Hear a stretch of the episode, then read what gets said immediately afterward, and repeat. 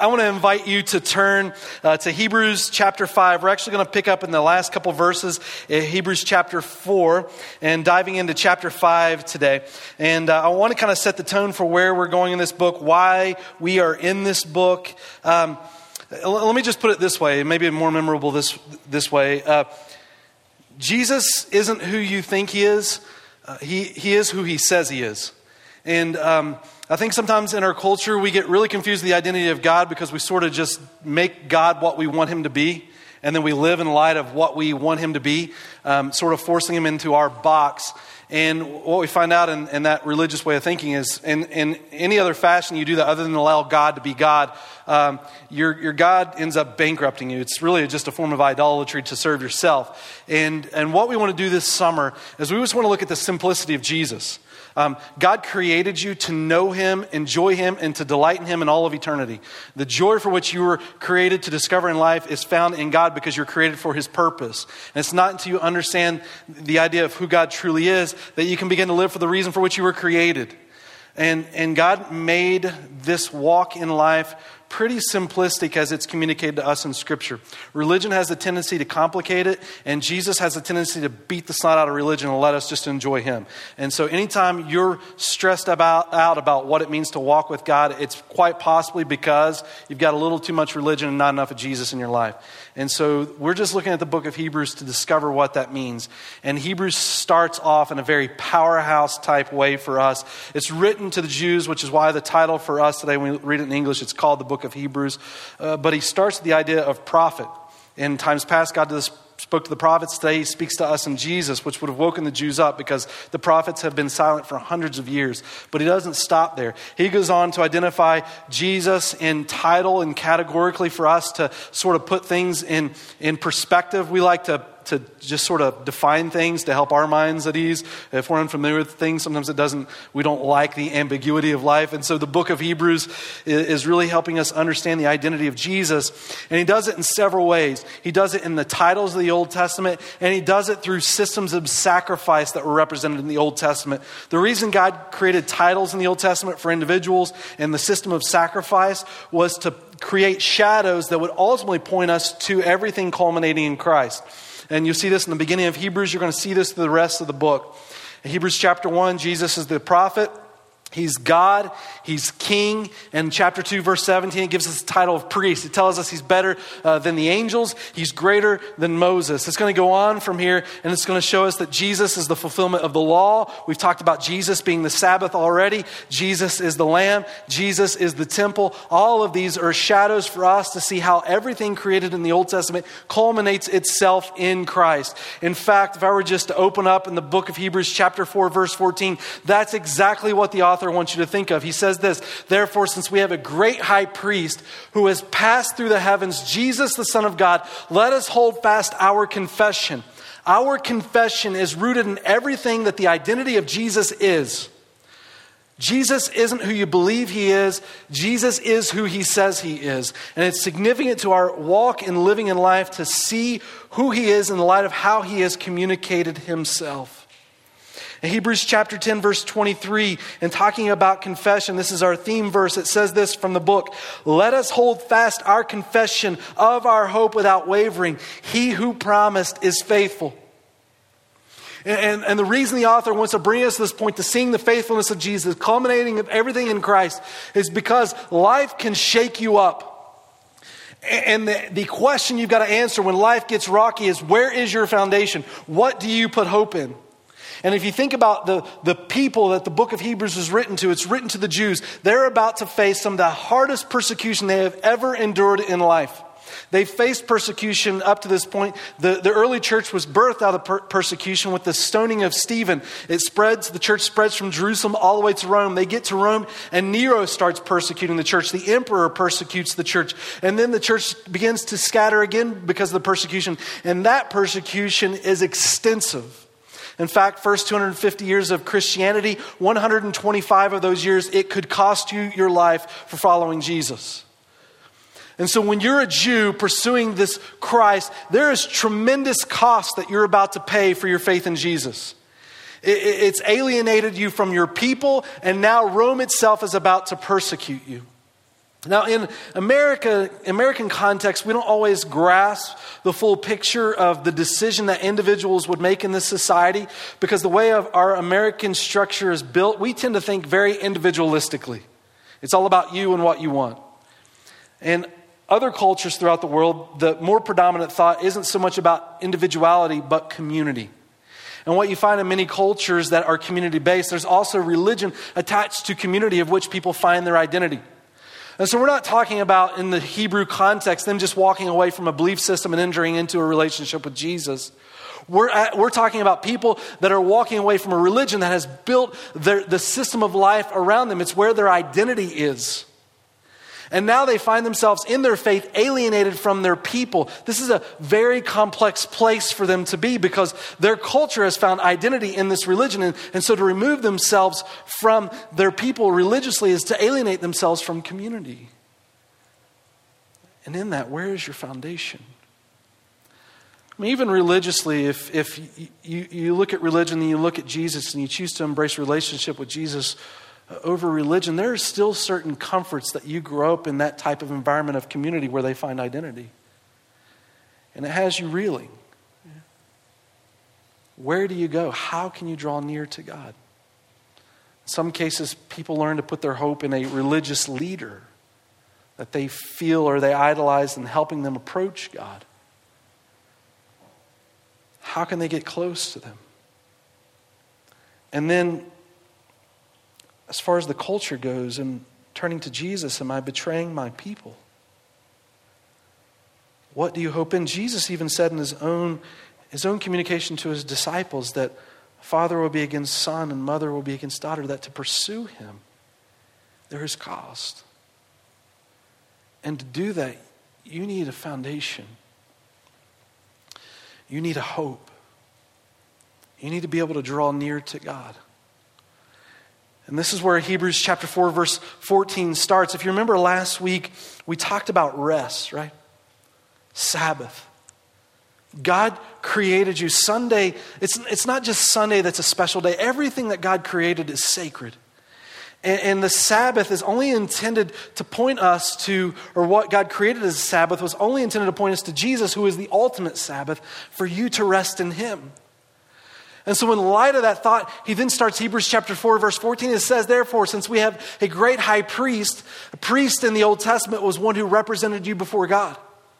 And so he starts off with this idea that once you walk out of this religious system, you're left wondering, how can I draw near to God? Where can I put my hope? Who's going to help guide me, direct me? It says here in this, Jesus is the great high priest who has passed through the heavens, the Son of God. Let us hold fast our confession.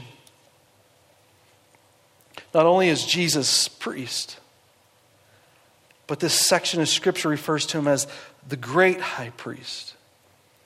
In Israel's day, they had the high priest position, but even beyond that, now Jesus is the great one. And so you think about in Israel's day what the high priest was. To be a priest, you had to come from the tribe of Levi. To hold the position of high priest, you had to even come from the family of Aaron out of the tribe of Levi. And the high priest position was really only held by one person until they died. And now it's saying in this passage that beyond all that, Jesus is the great high priest. How so? I mean, if you were a Jew, you would need to know that, right? If I got to put my confidence here, how do I know that Jesus becomes that position for me and what I need in life? And I think when you think about the book of Hebrews, it's begun to lay that foundation in his identity, position. He is king. He is prophet. Chapter 2, verse 17. Chapter 3, verse 1, he is priest. And so it begins to give this identity of Jesus, that what makes him great is that he has taken all of the positions of Israel that weren't held by any single person. They were held by multiple people. And now all of it culminates itself in Christ. And even beyond that, it's saying in this passage that this high priest has passed through the heavens. And so what this author is doing is he's beginning to draw imagery. And by the way, I'm going to throw out a lot of text of scripture that if you want to study this week, I don't have time to dive into it all. But I'm going to give you some passages that you can look up that relate to this text. But I think when this author's writing Hebrews chapter 4, what he's thinking of in his mind is the calling of Aaron as high priest in scripture. And I think most specifically, Leviticus chapter 16. I think the calling of Aaron is in Exodus 28. But in Leviticus chapter 16, this particular section of scripture is talking about the Day of Atonement. When you think about Israel's history, God tells Israel to create a temple, or when it was first created, it was called a tabernacle. The word tabernacle literally means the dwelling place of God. If you wanted to meet with God, you went to this tabernacle. But here's the interesting thing about the tabernacle or the temple. It only ever had two rooms. Only two rooms in this tabernacle. We're going to take time in 2 weeks when we get to chapter 8, chapter 9 to talk in detail about this temple. But there were only ever two rooms in the temple. And what made it even further unique is that in these two rooms, the first room, the priests could enter, but only the priests could enter it. And in the second room, only the high priest could enter, and the high priest could only enter that room one time a year. And that's described for us in Leviticus chapter 16, when he would go into this room. And when he would go into this room, he would pass through a veil that separated the two rooms. And when he would walk in behind that veil, there was what's called the Ark of the Covenant, or the Mercy Seat. And to Israel, it was a picture of the throne of God. The Shekinah glory, or the presence of God, was said to dwell here. One time a year, on the Day of Atonement, according to Leviticus 16, the high priest would go in there, and he would first make a sacrifice for his own sins by the sprinkling of blood. Then he would make a sacrifice for the people of Israel by the sprinkling of blood. But when he walked into this room, it was important that he carried with him incense that were smoking, and coals that were burning that created further smoke. And so when he gathered at this mercy seat, what it was supposed to do was cloud. That smoke would cloud the glory of God. Because if the high priest walked in to the presence of God, it would strike him dead. It would be, in comparison to this, like we have this building as a church where we gather together. It's like we all show up to worship, but we hang out in the parking lot. No one actually ever goes in the building. That's insane to think about, right? But what it was is, to Israel, is the demonstration of the holiness of God, how pure it was, that they created this entire structure to demonstrate to them this present holiness of such a glorious God that only one individual could enter into one time a year. He passed through the veil. And what it's saying to us in Hebrews chapter 4, verse 14, is it's now describing Jesus as passing through the heavens. And if you read, we'll see this in weeks to come, that in Hebrews chapter 8 and chapter 9, that God calls his presence in heaven, the place where he rules and reigns from, the heavenly temple. And he says about the earthly temple that it's only a shadow of the heavenly presence of God ruling and reigning. And so when it's talking about Jesus going through the heavens, it's this description of passing through the veil as your high priest. And then it goes on from there in verse 15. For we do not have a high priest who cannot sympathize with our weakness, but one who has been tempted in all things as we are, yet without sin. Verse 15 is saying, Jesus relates to us. Jesus cares about you. What do you struggle with? What do you fight against? What do you give up? What do you sacrifice? Jesus relates to. I said in the beginning, Jesus is writing this to a group of people that are alienating themselves from their own friends and family. But he's saying in this verse, and Jesus experienced the same thing. You think about when Jesus was crucified, why he was crucified. He called himself the King of the Jews. In mockery, he was beat, and that phrase hung over his head. As he hung on the cross, they taunted him, and Jesus still said, Father, forgive. Jesus knows what it's like for the sake of truth and love to be alienated by their own people. By his own people. And so he's saying in this passage, not to take the easy road, but to understand that Jesus relates to you and Jesus takes this position for you that you can draw near to him. And then in verse 16, therefore let us draw near with confidence to the throne of grace so that we may receive mercy and find grace to help him in the time of need. Again, Leviticus chapter 16. Thinking about going through that veil, the Ark of the Covenant was called the mercy seat. And so it's saying this throne of grace of where Jesus finds himself is the place where you go to receive mercy.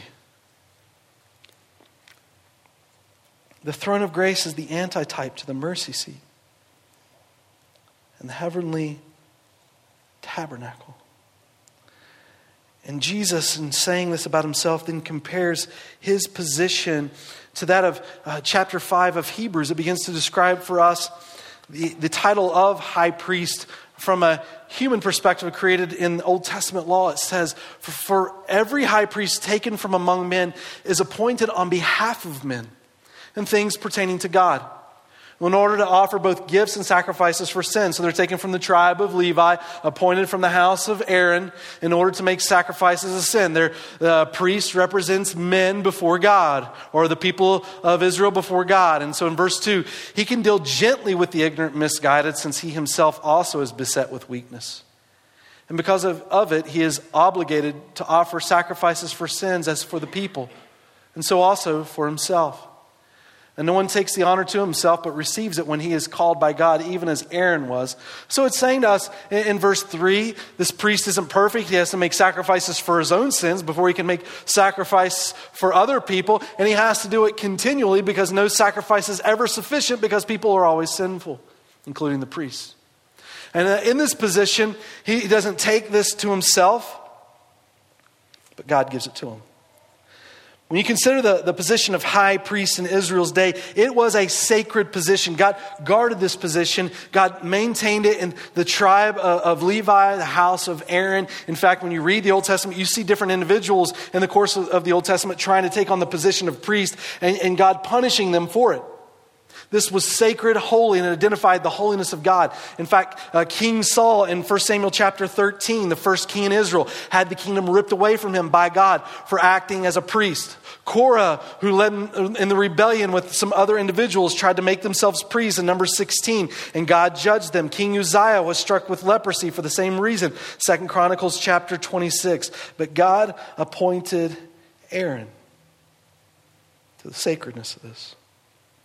You know, the very existence of this priesthood system of the Old Testament, of the sacrifices, gave evidence that man is estranged from God. But it's an act of grace on God's part, in which he institutes the whole Levitical sacrificial system to give the people opportunity to come before God.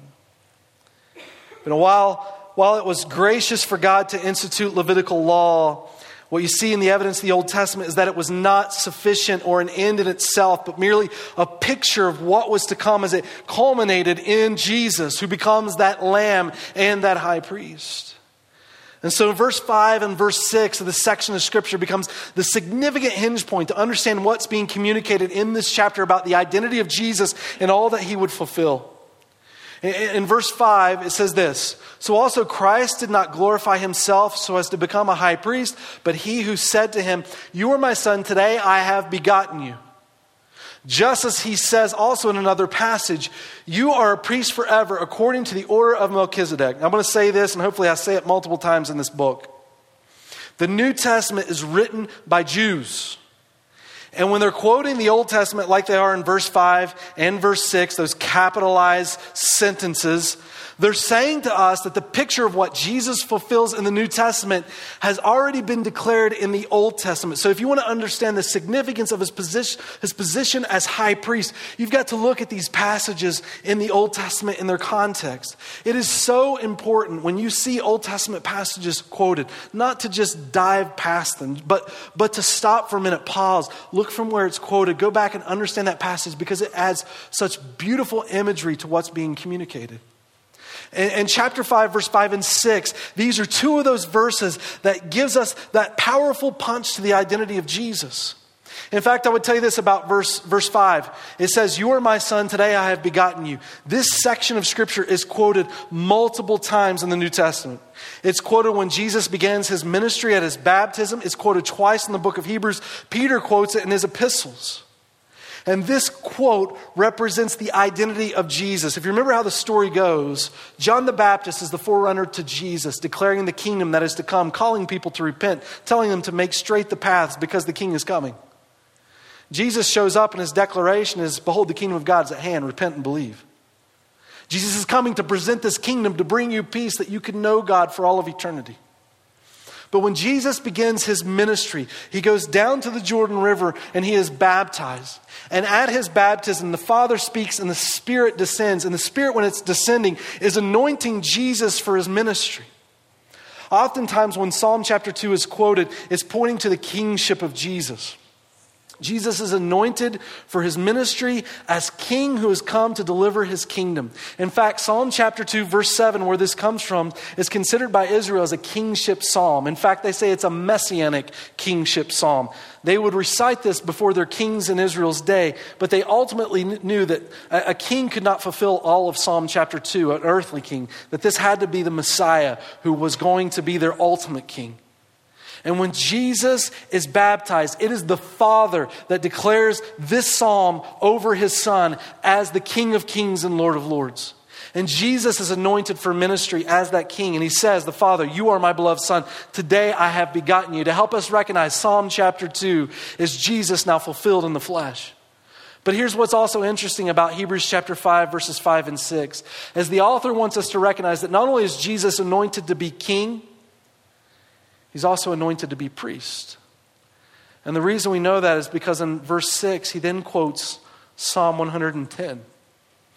In quoting Psalm 110, this psalm's already been quoted in Hebrews. It was quoted in Hebrews chapter 1, verse 13. It's talked about the ruling nature of Jesus. But it says this, in verse 4 of Psalm 110 is where they're quoting this. It says, you are my priest forever, according to the order of Melchizedek. What's interesting, if you study Psalm 110, I'll tell you this week, if you want to read it, it's a good psalm to read.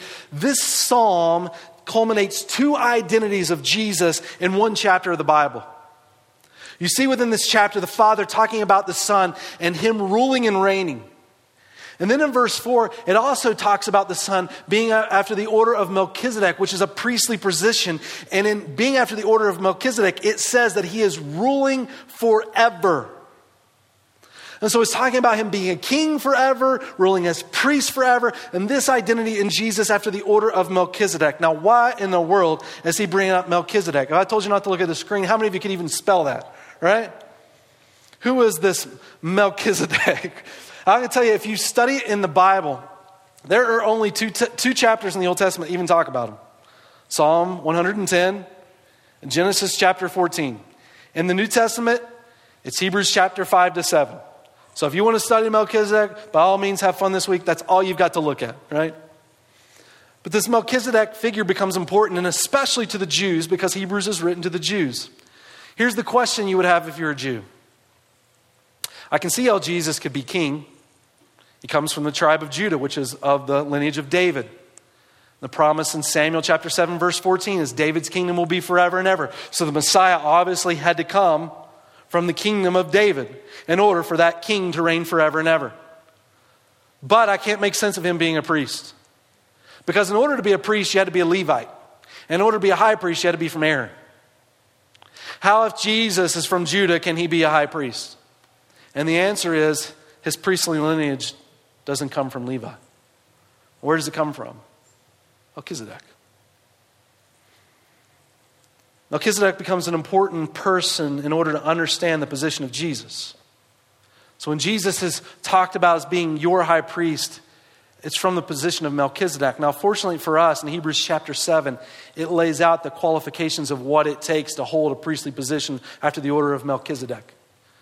And I just showed you for a minute, this is what it looks like. Hebrews chapter 7, verse 2. And talking about Melchizedek, it says this, to whom also Abraham apportioned a tenth part of all the spoils, was first of all, by the translation of his name, King of Righteousness, and then also the King of Salem, which is the King of Peace. Here's what it's saying in Hebrews chapter 7, verse 2. Abraham was the first Jew.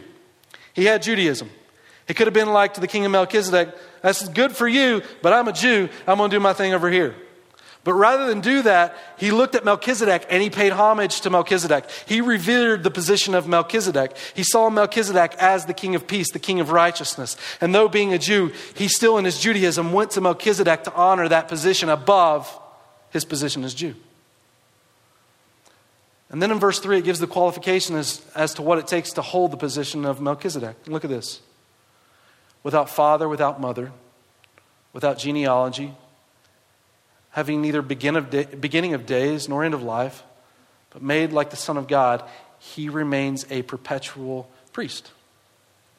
So what it's saying, in order to be after Melchizedek, the only one that could ever fulfill that position is God himself.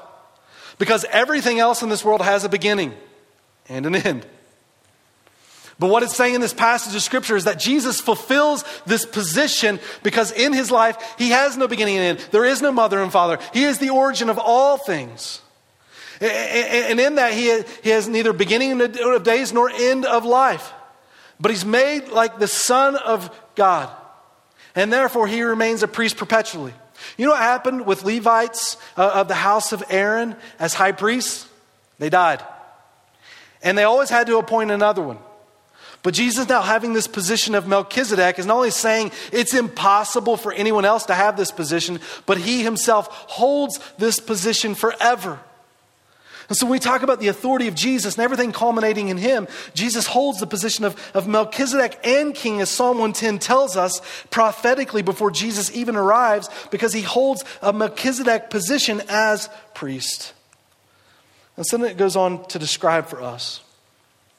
Hebrews chapter 5, verse 7, talking about Jesus in the days of his flesh.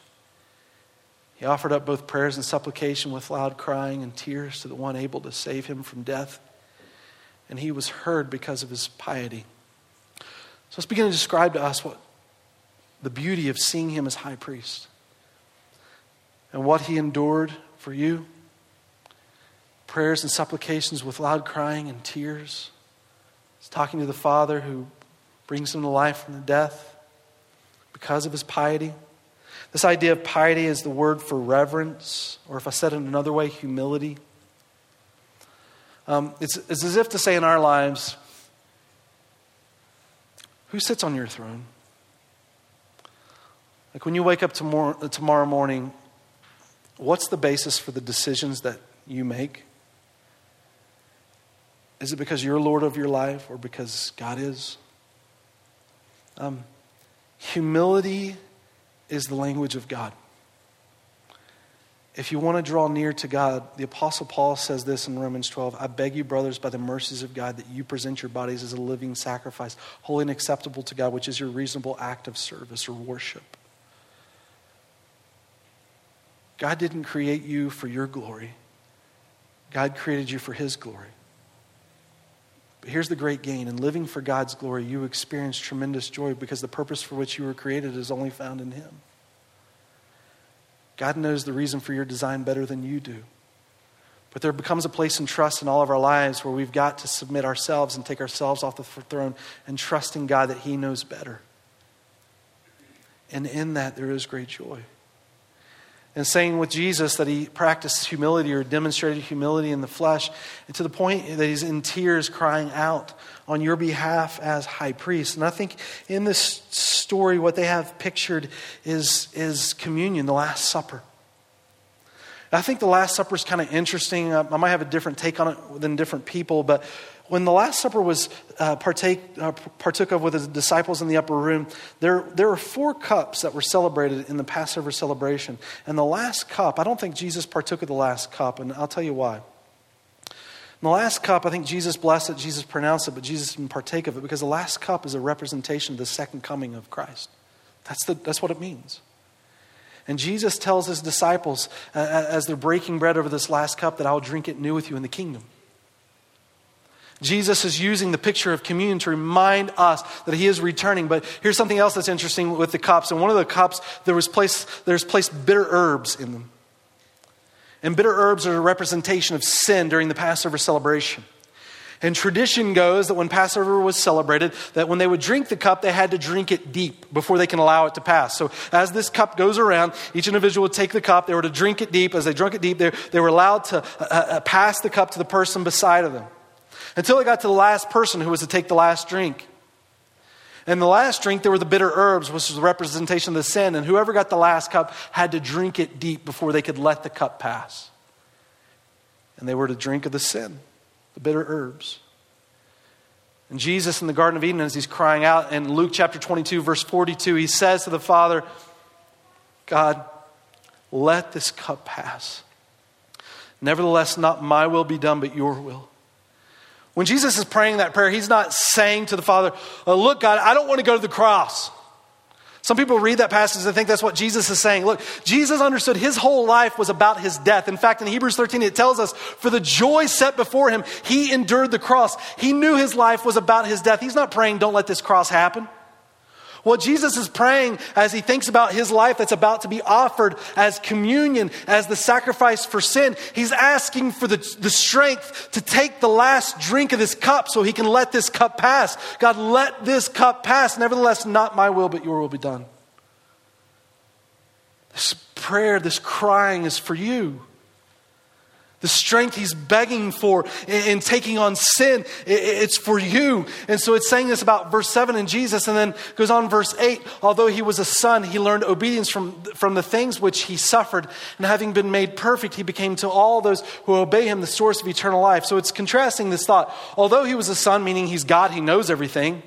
He also learned obedience. Now, it's not saying he learned obedience like God didn't know, because he's God, he knows. But he's actually learning obedience because he's become flesh. And so what he's learning is what he knows experientially now. It's being played out. And so it goes on from there in describing this in learning obedience as being made perfect or being made complete. Jesus in his life has now demonstrated himself as that perfect or complete sacrifice for you, because he has walked and learned obedience as that sufficient sacrifice of your life. And it calls us, and then in this passage, to obey. Now I want us to know, it's not telling you to obey for salvation. Like, it's not saying, now go obey God so that you can experience salvation. But rather it's saying obey God because he has brought you salvation. So the call in this passage is for trusting in God. It's looking at this high priest and what he sacrificed in you, and now obeying what he's communicated to you, and that he has given his life and called you to trust in him. Which brings me to this. Let me make some application for us. I'm going to tie all this in for us from the beginning of chapter 5, actually the end of chapter 4, and then into the end of chapter 5. It says this: therefore, since we have a great high priest who has passed through the heavens, Jesus, the Son of God, here's what it tells you to do. Let us hold fast our confession. Out of everything in life that can rock you, this foundation, the identity in Jesus and where you are in him, hold to this. For we do not have a high priest who cannot sympathize with our weaknesses, but one who has been tempted in all things as we are, yet without sin. And then it tells you this again. Let us draw near with confidence to the throne of grace, so that we may receive mercy and find grace to help in the time of need. Come boldly to this throne of grace, it says. Now just consider the description it gives for our approach to Jesus. The throne of grace. This is an incredible phrase for us to think about in terms of this king. Religious mentality, you never know if you've ever done enough. But because of his grace, it's calling you in this passage to come boldly before this king.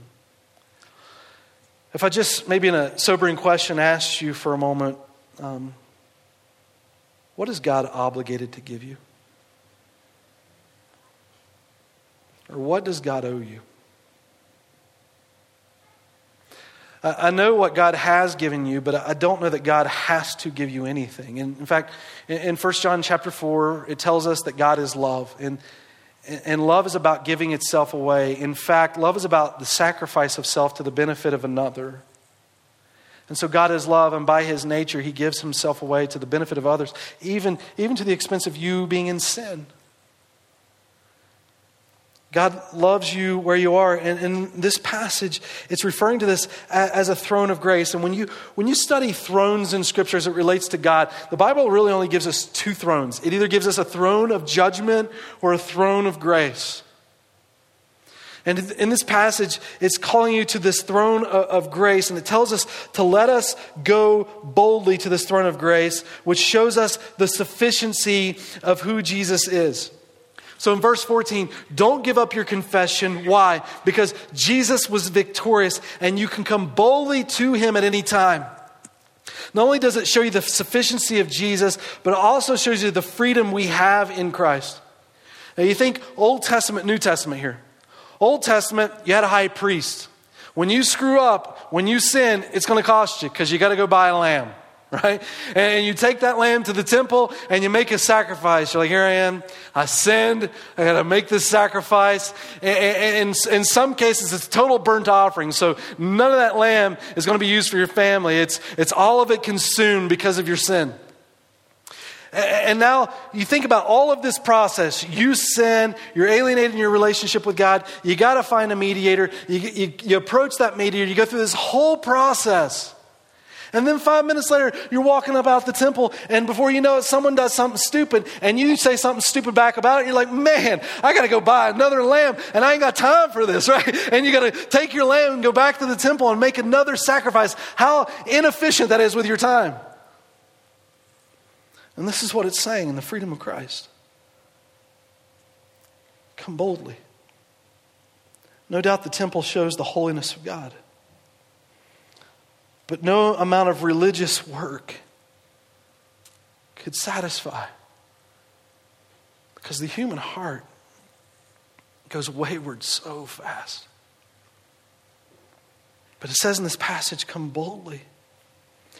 This is an impossibility religiously, I think, to receive this type of grace. In religion, you're just constantly performing, never knowing if it's enough. But here in this passage, it talks about we receive mercy because of this throne of grace. And when you think about grace in the Bible, I would tell you, if you want to look up a few verses, Romans 11:6, it tells us if works are added to it, grace is no longer grace. Or Ephesians 2:8-9, for by grace are you saved through faith, not of yourselves. It's the gift of God, not of works, lest anyone should boast. Grace is totally unmerited favor from God. It has nothing to do with what you do. It has to do with everything he has done for you.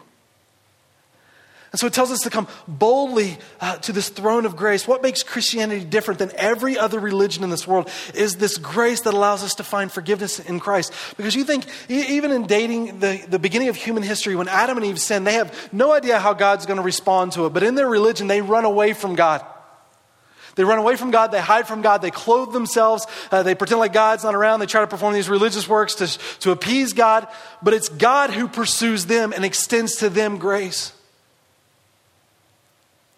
It's God who loves them where they are. And God who promises them a sacrifice. And God who gives us all the opportunity to come boldly to the throne of grace.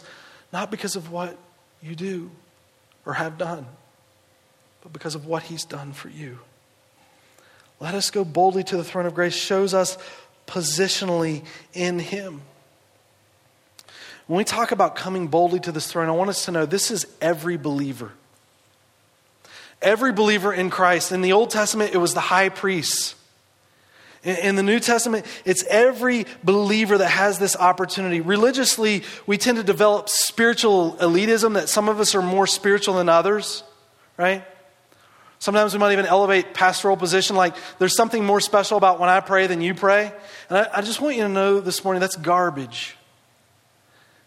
Man, what Jesus did for you was enough for you to come before him at any time, in any moment, boldly pursuing him. In fact, when Peter thinks about this, he says it like this in 1 Peter chapter 2, talking about everyone. You are a chosen race, a royal priesthood, a holy nation, a people for God's own possession, so that you may proclaim the excellencies of him who has called you out of darkness into this marvelous light. So it's God pursuing you in sin, God pursuing you in darkness, and God bringing you in his light. And the title he gives you, look at this, it matches the identity of Jesus. Royal priesthood, King Melchizedek. Since you belong to the king, you have royalty in the king, and you have access to the king, just like the priests. It's not this spiritual elitism. It's not even gender-based. It's like in the Old Testament, it was only from one tribe. It was only from the house of Aaron, and it was only dudes. In the New Testament, it doesn't matter. All of you. All of us. Come boldly to this throne of grace. And here's what happens because of it. It gives us a beautiful position, guys. That now, just as Jesus calls you to experience him relationally at any moment, at any time, Sabbath, rest, you also represent the people of this world to this king as priest. You become a priest. Or I guess a priestess or something. I don't know. But you have this position before God to represent the world. And here's how Hebrews ends. Hebrews chapter 5. He says, concerning him, we have much to say.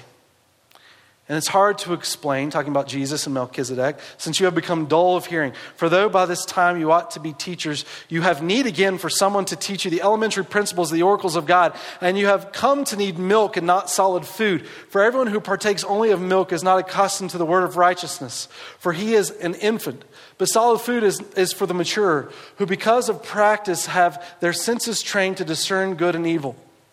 So what it's saying is because of what Jesus has done, you can approach God at any time and you understand how you can represent God to this world in that position, how beautiful it is. But in this case, he's saying, and people aren't living it out. It's become ineffective. In fact, he compares it to partaking of milk rather than meat. It's sort of, I don't know if I should put this picture in your mind, but it's sort of like this. It's like when a mother feeds their 1-year-old, completely natural, supposed to happen in life. But man, if you're still doing that at 15, dude, that looks way weird, way weird. Do not do that, right? It is time to have a steak, Buster. It's not going to cut it with just milk anymore. You need some meat in that diet. You are incredibly insufficient, right? And it's saying that about you. Look, in the Old Testament, here's the priest, and they elevated him in such a wonderful position. I know the New Testament has positions of eldership and pastor. I know that, and I don't want to make light of that, but I just want us to understand how powerful of a position you have in Christ and the way you live it out in this world. Because not only can you approach Jesus at any time with any need, you can powerfully live for it in this world to the point that you see change. And let me just tell you how that practically works. In your life, you will never come to Jesus unless you see your need for Jesus. Like, I can read you everything that Jesus did for you and crying out for you on the cross for your sins. But until you recognize that you are sinful, alienated from God, you will never embrace that. You need Jesus. If there were any other way, Jesus would not have done what he has done for you.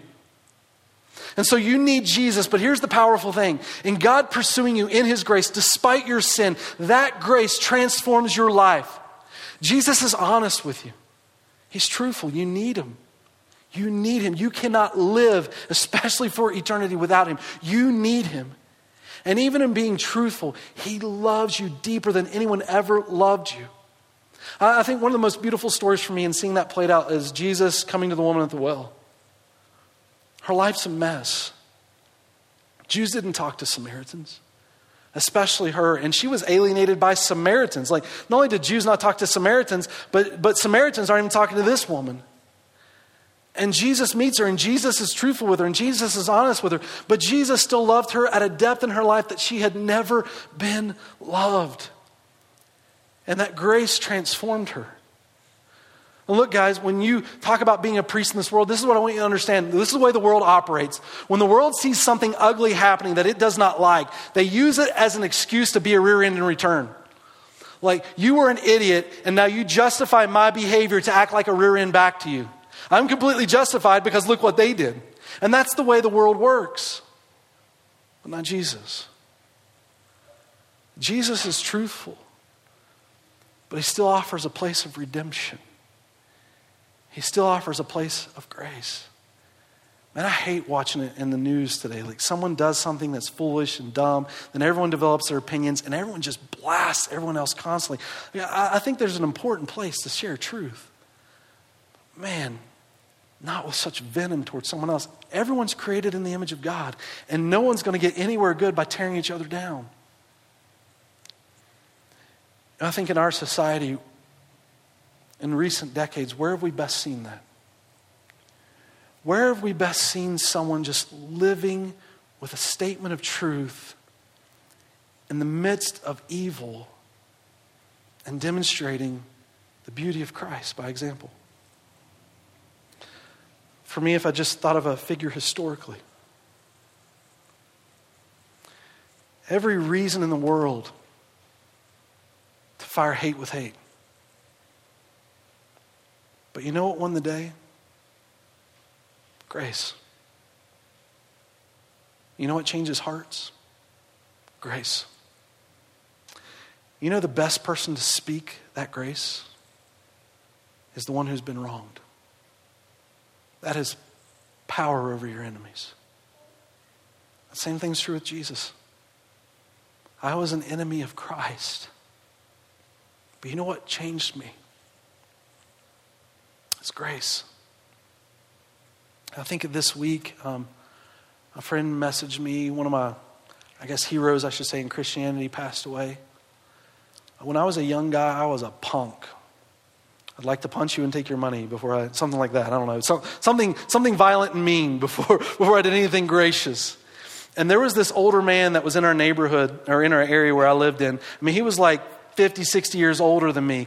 And I hung out with a crowd that were just a bunch of punks together doing punk things all the time. And this guy, when he would see us in the streets, would just come up to us, and he would always have this weird laugh. And sometimes he wore suspenders. He'd be like, heh, heh, like this. And this old guy would just come up, and we would look at him just like, it is weird when you're young, just this older guy coming up with just wool hair. And he would be like, I bet you guys think you're tough, don't you? Well, if you're real tough, you'd follow Jesus. And we're like, who is this guy, you know? And here we are just being these punks, and this guy would just come up into our group and just start talking about Jesus, and he would call us out. But do you know, in my life, I never had a man do that. And here he was, truthful, but he still loved us. And that group of kids that I was a part of, we ran wild because we didn't have the figures around us to give us healthy ways of thinking. But you know, he did. I mean, you know what's easy to do? Just walk by him. Right? Look your nose down at them. They're lower than you. Or think about what Jesus has done. How his grace transforms your heart.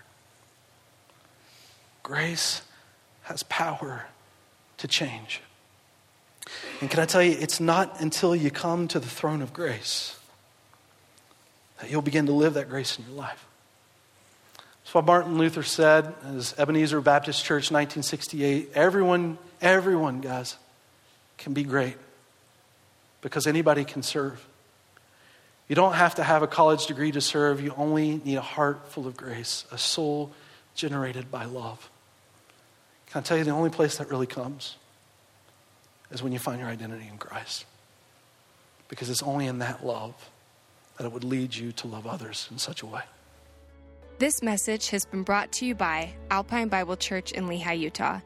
If you'd like more information, please visit us online at alpinebible.com.